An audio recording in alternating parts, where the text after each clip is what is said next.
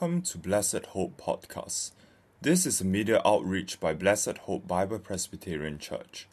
Today, we will be looking at the sermons of Robert Murray M'Cheyne on the book of Hebrews, edited by Michael D. McMullen, published by the Banner of Truth Trust.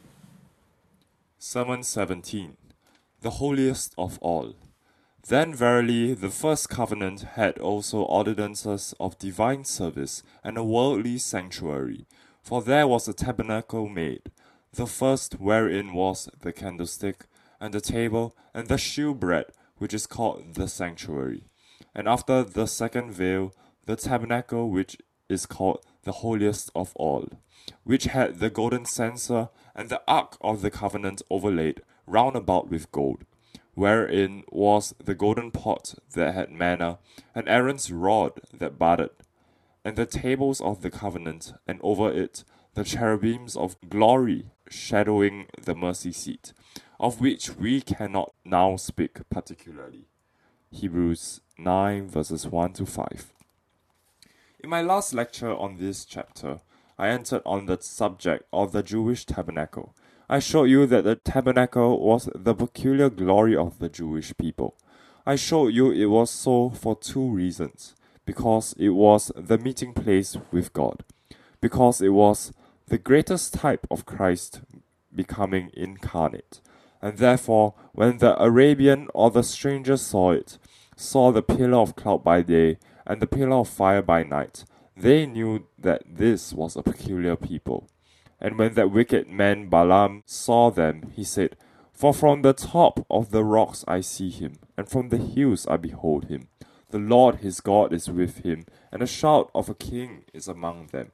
How goodly are thy tents, O Jacob, and thy tabernacles, O Israel." Numbers 23 verse 9, 21, and chapter 24 verse 5. The tabernacle, then, is to be regarded as the peculiar glory of the Mosaic covenant.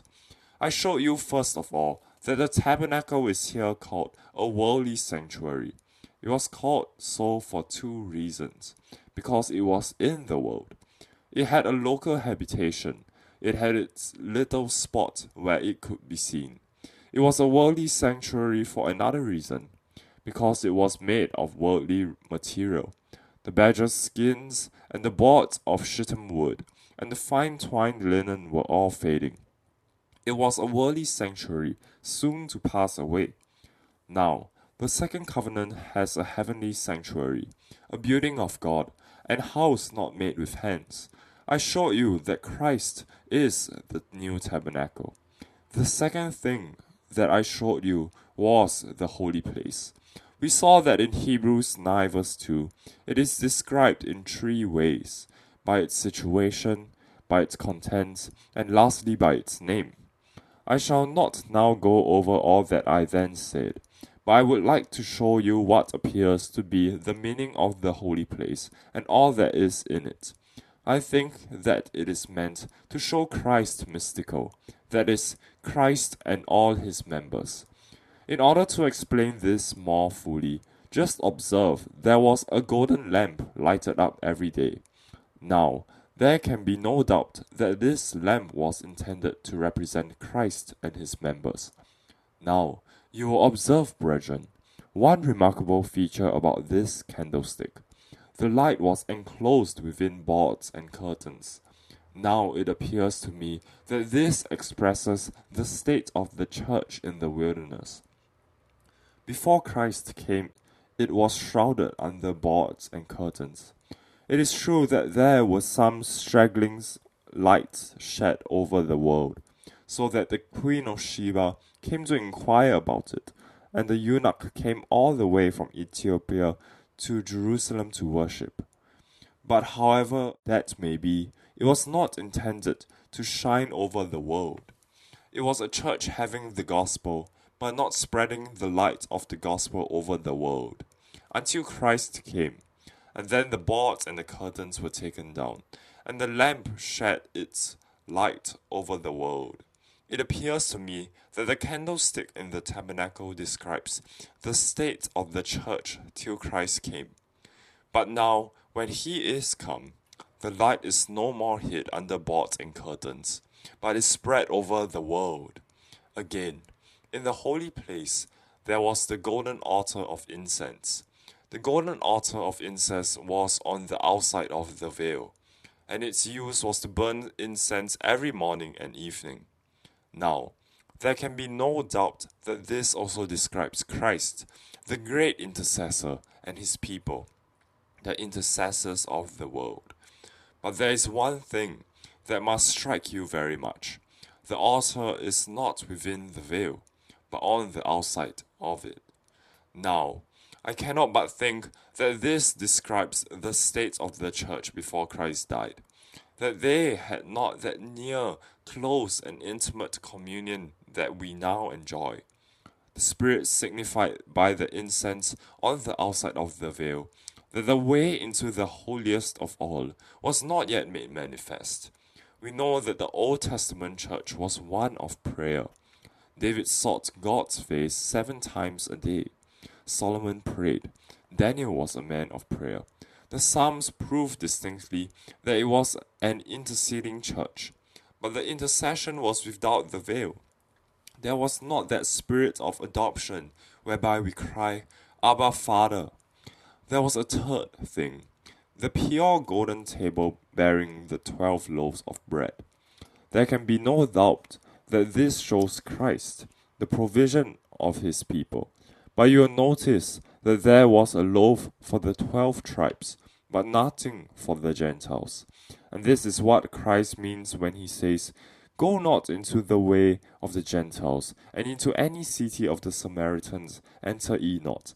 For I am not sent, but unto the lost sheep of the house of Israel." The 12 loaves of the shewbread were the children's bread. And it seems to signify that till the veil was rent, the 12 loaves of bread were for the 12 tribes only, until Jesus died and said, "Go into all the world and preach the gospel to every creature." Remember what he said unto the Jews, "I am the bread of life." From all this, dear friends, I want you to gather how great and peculiar is the privilege under which you live. When the tabernacle was standing, the way into the holiest of all was not made manifest. But now, since Christ has died, the boards and the curtains are taken down, and the way into the holiest of all is made manifest. And the bread, which was only 12 loaves, is now multiplied. There is enough for the prodigals of the Gentiles. Brethren, how shall ye escape if you neglect so great salvation? I do not know, brethren, if you have followed me in what I have been saying, but you cannot but see that there is now an openness to be found that was not then, so that your condemnation will be greater if you go away, as the most of you are doing, unpardoned, unjustified, unsaved. I now come, dear friends, to the most holy place, and after the second veil of the tabernacle, which is called the holiest of all, which had the golden censer and the ark of the covenant overlaid round about with gold, wherein was the golden pot that had manna, and Aaron's rod that budded, and the tables of the covenant, and over it the cherubims of glory, shadowing the mercy seat, of which we cannot now speak particularly. Hebrews 9 verses 3 to 5. You'll notice, dear brethren, that the second chamber is described in 3 ways. It is described from its situation, after the second veil, then from its name, the holiest of all, and then from its contents, which had the golden censer, etc. First of all, it is described from its situation. It is said, "It was after the second veil." Compare this with Exodus 26 verses 31 to 33. "And thou shalt make a veil of blue and purple and scarlet and fine twined linen of cunning work. With cherubims shall it be made. And thou shall hang it upon 4 pillars of shittim wood, overlaid with gold. Their hooks shall be of gold, upon the 4 sockets of silver. And thou shalt hang up the veil under the taches, that thou mayest bring in thither within the veil the ark of the testimony. And the veil shall divide unto you between the holy place and the most holy." It is the same veil that is mentioned in Matthew 27 verse 50. Jesus, when he had cried again with a loud voice, yielded up the ghost. And behold, the veil of the temple was rent in twain from the top to the bottom. This is the very veil which is here spoken of, called the second veil. The second veil was that which divided between the first and second, or innermost chamber. It was 4 square. The boards of it were of shittim wood, overlaid with gold. And just as the holy place had no light from the outside, so it had no light from the outside. Now, the name of this innermost place is called the holiest of all. This is the second or innermost place of the chamber which we are now to speak about. Now, let us enter and see its contents. The first thing mentioned is the golden censer. Now, we know quite well that this is not the golden altar. The golden censer then can be none other than that which the high priest carried in on the Day of Atonement. And he shall take a censer full of burning coals of fire from off the altar before the Lord, and his hands full of sweet incense beaten small, and bring it within the veil. And he shall put the incense upon the fire before the Lord, that the cloud of the incense may cover the mercy seat that is upon the testimony, that he die not. Leviticus 16 verses 12 to 13. You observe that the first thing that the high priest did on the Day of Atonement was to take the golden censer and fill it with burning coals from off the altar. And then with his hands full of sweet incense beaten small, he entered in within the second veil.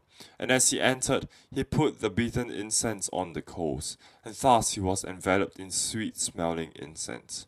It is probable that he put it down on the ground before the altar, for we read that he sprinkled the altar 7 times with blood.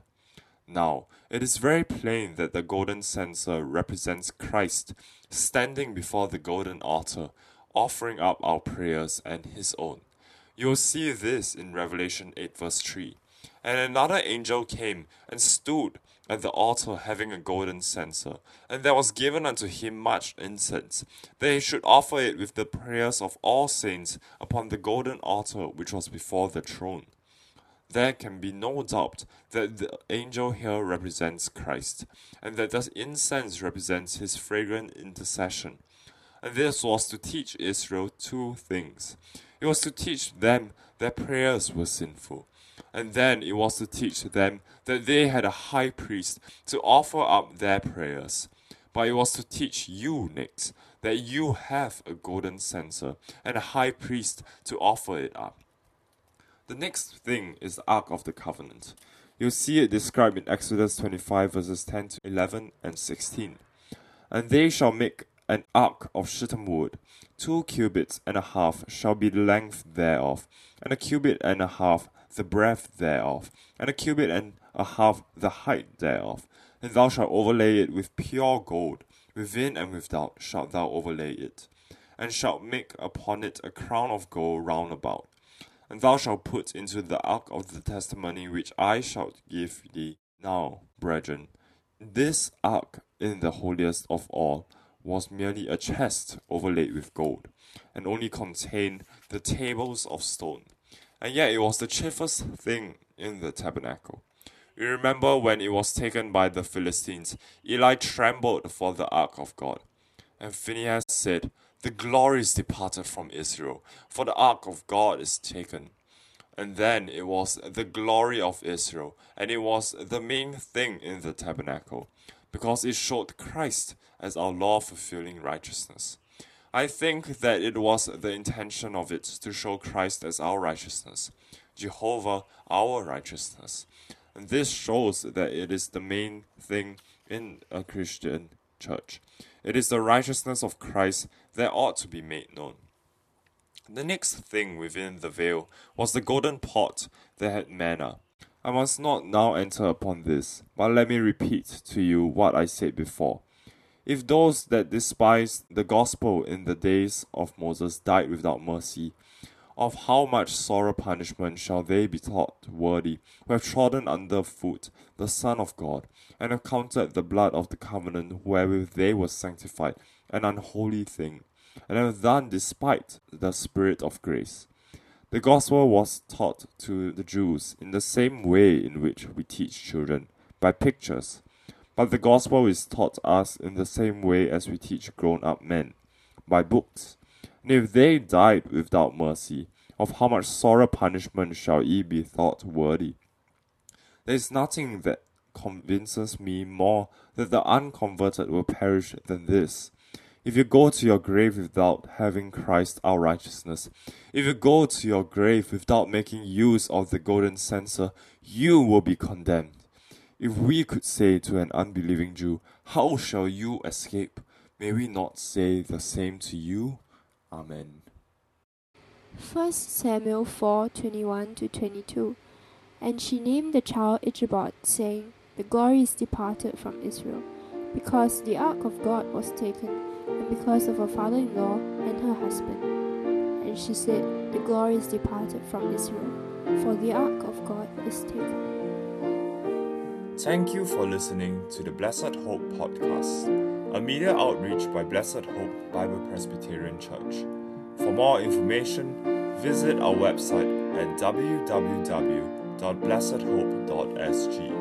Our sermons are available at www.sermonaudio.com/blessedhope. The Lord bless you and keep you.